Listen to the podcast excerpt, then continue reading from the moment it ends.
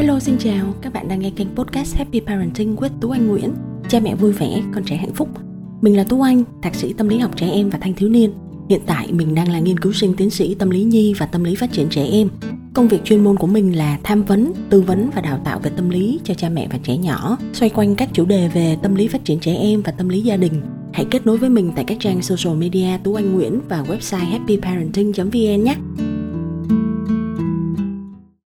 Generation Alpha, thế hệ Alpha là gì? Hôm trước mình có làm một khảo sát nho nhỏ trên trang Instagram Happy Parenting và kết quả thu được của mình đó là khoảng 80% các phụ huynh trẻ không biết đến cụm từ thế hệ Alpha. Vậy thì tập podcast ngày hôm nay mình sẽ muốn chia sẻ đến với mọi người về thế hệ Alpha để chúng ta cùng tìm hiểu xem thế hệ Alpha là gì nhé. Câu hỏi đầu tiên cần được trả lời, thế hệ Alpha là những ai? Generation Alpha là tên gọi toàn cầu để chỉ những đứa trẻ công nghệ được sinh ra từ năm 2010 cho đến 2024. Vào năm 2010, đó là năm chiếc iPad đầu tiên đã được ra mắt và Instagram cũng được ra đời vào năm 2010. Và từ năm 2013 trở đi, cụm từ công nghệ 4.0 cũng liên tục được nhắc đến. Nguyên gốc của cụm từ này đó là ngành công nghiệp 4.0 Industry 4.0 xuất phát từ một báo cáo của chính phủ Đức. Trung bình mỗi tuần có 2,8 triệu đứa trẻ trong Generation Alpha được chào đời và dự đoán vào năm 2025 toàn dân số của thế hệ Alpha ước tính sẽ đạt được đến con số là 2,2 tỷ người. Đó là tổng dân số của một thế hệ đông dân nhất trong lịch sử loài người. Trong đó, ba nước có dân số thế hệ alpha đông nhất thế giới lần lượt là số 1 là Ấn Độ, số 2 là Trung Quốc và số 3 là Indonesia. Điều này có nghĩa là lực lượng lao động toàn cầu ở trong tương lai gần sẽ có một sự thay đổi đáng kể về mặt trật tự cũng như là về mặt địa lý, quốc tịch. Và chúng ta hiện tại chúng ta đang là cha mẹ của những em bé thuộc thế hệ Generation Alpha. Thế hệ của riêng chúng ta những người mình đang ngồi đây và các bạn đang nghe kênh podcast này hầu hết đều là những cha mẹ thuộc thế hệ millennials là generation Y chúng ta đang đẻ ra, chúng ta sẽ nuôi và chúng ta sẽ dạy một thế hệ mà trong tương lai sẽ lãnh đạo cả địa cầu cùng với những công nghệ ưu việt, ví dụ như trí tuệ nhân tạo, robot, thực tế ảo. Chúng ta sẽ làm việc đó như thế nào?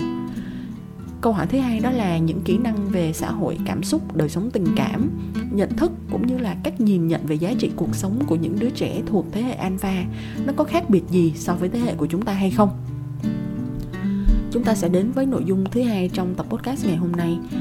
Generation alpha khác với chúng ta, những cha mẹ thuộc thế hệ millennials. Generation y như thế nào? Lứa thế hệ alpha đầu tiên giờ đây đã được khoảng 10 đến 11 tuổi rồi. Và không ít trong số đó là những em nhỏ đã và đang sở hữu kênh youtube riêng, có tài khoản tiktok riêng. Và rất là không ít những em bé này khi mà được hỏi thì các con sẵn sàng chia sẻ là nghề nghiệp mơ ước của con ở trong tương lai có con quyết tâm trả lời là con muốn trở thành youtuber, hoặc con muốn làm streamer, hoặc con muốn làm influencer là người có sức ảnh hưởng trên mạng xã hội. Vậy thì những em bé này khi mà các con sinh ra, cái lúc đó công nghệ đã là một phần không thể thiếu của cuộc sống rồi. Và generation alpha, thế hệ alpha là một thế hệ chào đời mà. Khi các con ra đời thì các con mặc định là biết cách làm sao để kết nối toàn cầu con có thể ngồi ở nhà, con mở Google Earth lên và con có thể trải nghiệm được không gian ở bất kỳ một vị trí địa lý nào. Có thể mở Google 3D image, hình ảnh 3D lên, để có thể nhìn thấy nào là sư tử, cá sấu, khủng long ở ngay trong phòng khách và phòng ngủ của mình. Và khi dịch covid diễn ra thì các bạn nhỏ bây giờ có lẽ đã rất quen thuộc với việc học online, kết nối online, chit chat, giao lưu, tán gẫu, chơi game online với bạn bè. Và thế hệ alpha biết nhiều thứ hơn hẳn các thế hệ trước. Các con trưởng thành và các con mau lớn với một tốc độ đáng kinh ngạc. Mình không biết mọi người có nhớ đến thế hệ 8X ở Việt Nam ngày xưa chúng ta ấy. Chúng ta đã từng rất là biết chờ đợi. Chờ đợi ở đây sẽ bao gồm cái gì?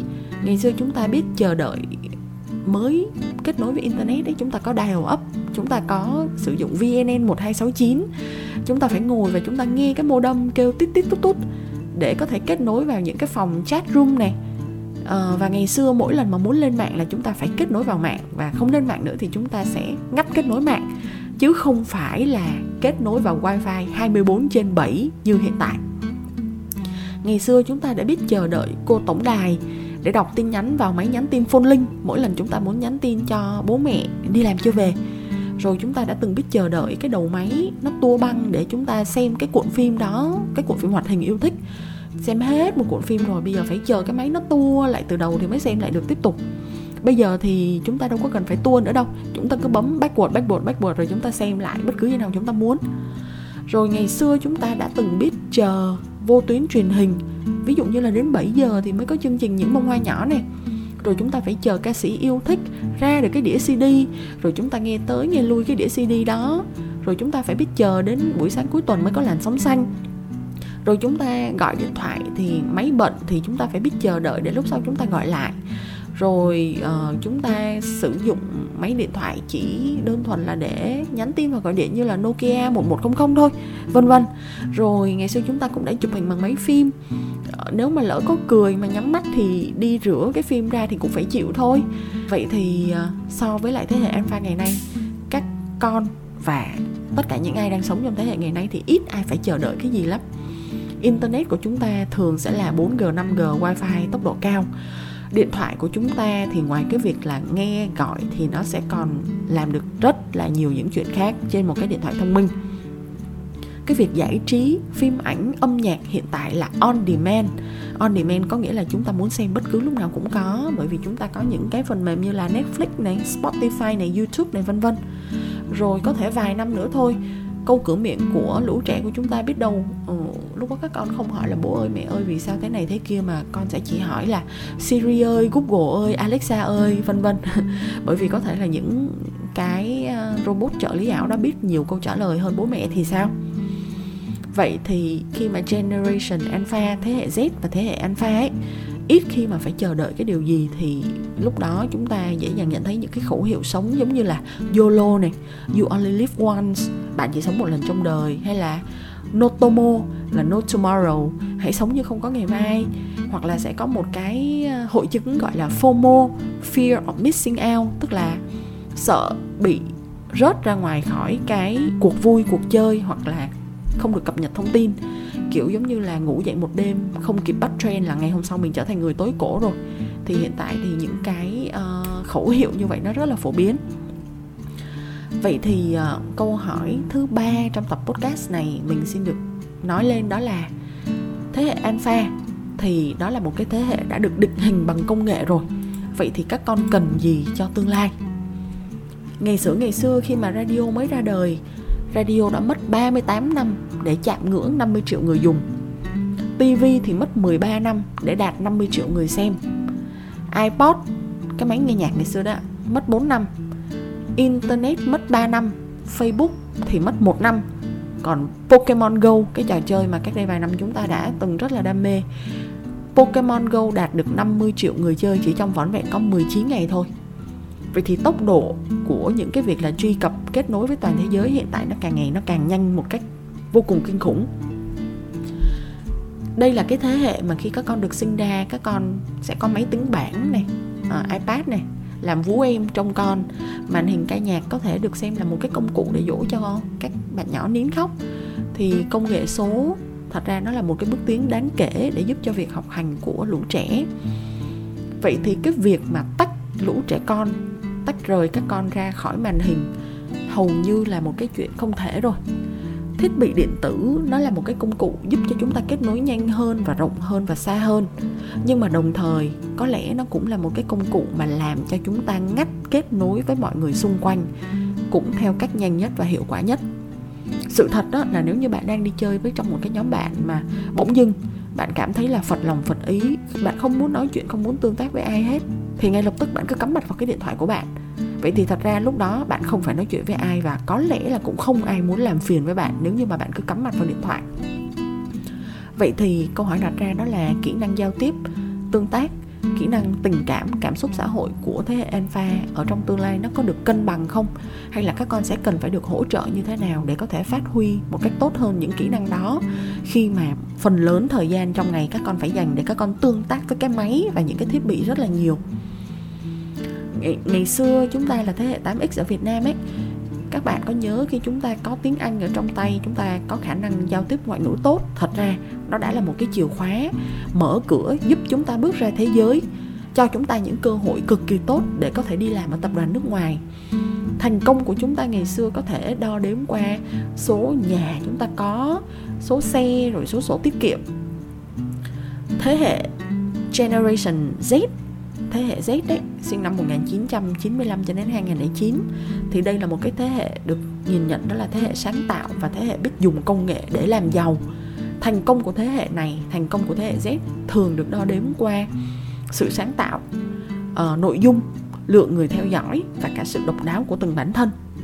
Vậy hãy thử nghĩ xem đến thế hệ alpha khi mà trí tuệ nhân tạo robot cũng đã có thể làm được cái việc đó là sáng tạo rồi sáng tác nhạc. Vậy thì thành công của thế hệ alpha sẽ được đo đạc bằng gì? Đây là một câu hỏi mình muốn để bỏ lỡ ở đó để chúng ta có thể suy nghĩ trong tương lai. Và nếu ở các thế hệ trước, thế hệ y, thế hệ z, cái việc học hành quan trọng nhất nhất là thế hệ y của chúng ta chúng ta vẫn vô cùng quan trọng cái kết quả thi cử và cái việc là ra trường thì phải có việc mà làm. Có được một công việc ổn định đó được xem là một trong những thước đo của việc nuôi dạy con cái thành công của các bậc cha mẹ. Vậy thì với thế hệ alpha, kiến thức phải có tính ứng dụng thực tế trong cuộc sống. Nghĩa là mình tin đó là khi mà dạy dỗ thế hệ alpha thì giáo viên buộc phải bước ra khỏi vùng an toàn của họ khá nhiều. Họ buộc phải bước ra khỏi cái giáo trình mà mấy chục năm họ đã luôn quen thuộc rồi. Và buộc là họ phải cập nhật theo thời đại. Thời đại số thay đổi rất nhiều giáo viên dạy những thế hệ trẻ sau này, giáo viên cũng buộc phải cập nhật những công nghệ và những cái sự thay đổi của tiến bộ khoa học kỹ thuật như vậy. Cái việc trẻ con đến trường có lẽ là không chỉ để lấy điểm cao nữa, mà trẻ còn phải học được những kỹ năng học tập khác nhau. Học được kỹ năng học tập ở đây mình nói là learn the learning skills, có nghĩa là việc học bây giờ nó không đơn thuần chỉ là ngồi và đọc trên sách, trên giấy nữa, mà con phải học được cách làm sao để có thể học trên các nền tảng công nghệ khác nhau. Học cách để nghiên cứu và phải cá nhân hóa được việc học, làm sao để học được theo cách hiệu quả nhất cho bản thân. Vậy thì câu hỏi cuối cùng ở trong tập podcast này, làm cha mẹ của thế hệ alpha có phải thử thách quá cho chúng ta hay không hả các bạn ơi? Để kết thúc tập podcast này thì mình muốn nói đó là việc nuôi dạy một thế hệ thật ra thật sự là có quá nhiều khác biệt với những cái sự thay đổi theo tốc độ quá nhanh như vậy, thì chúng ta là cha mẹ ở trong thế hệ Y hoặc là thế hệ Z, chúng ta sẽ phải đối mặt thật sự là không ít thử thách. Các con cần cha mẹ ở trong vai trò là leader, là lãnh đạo trong việc dạy con. Các con cần chúng ta có khả năng đưa ra những cái định hướng đúng đắn cho tương lai của lũ trẻ. Nhưng thật ra câu hỏi là tương lai của lũ trẻ sẽ ra sao? Thì chính bản thân chúng ta là cha mẹ cũng phải tự cập nhật và tự học hỏi rất nhiều để chúng ta không bị tụt hậu. Tập podcast hôm nay thì đến đây đã dài rồi, cho nên mình sẽ xin chia sẻ một nội dung nữa trong tập podcast kỳ sau về những thử thách khi làm cha mẹ của thế hệ alpha nhé. Cảm ơn các bạn đã theo dõi tập podcast hôm nay. Hẹn gặp lại các bạn vào tuần sau. Bye bye.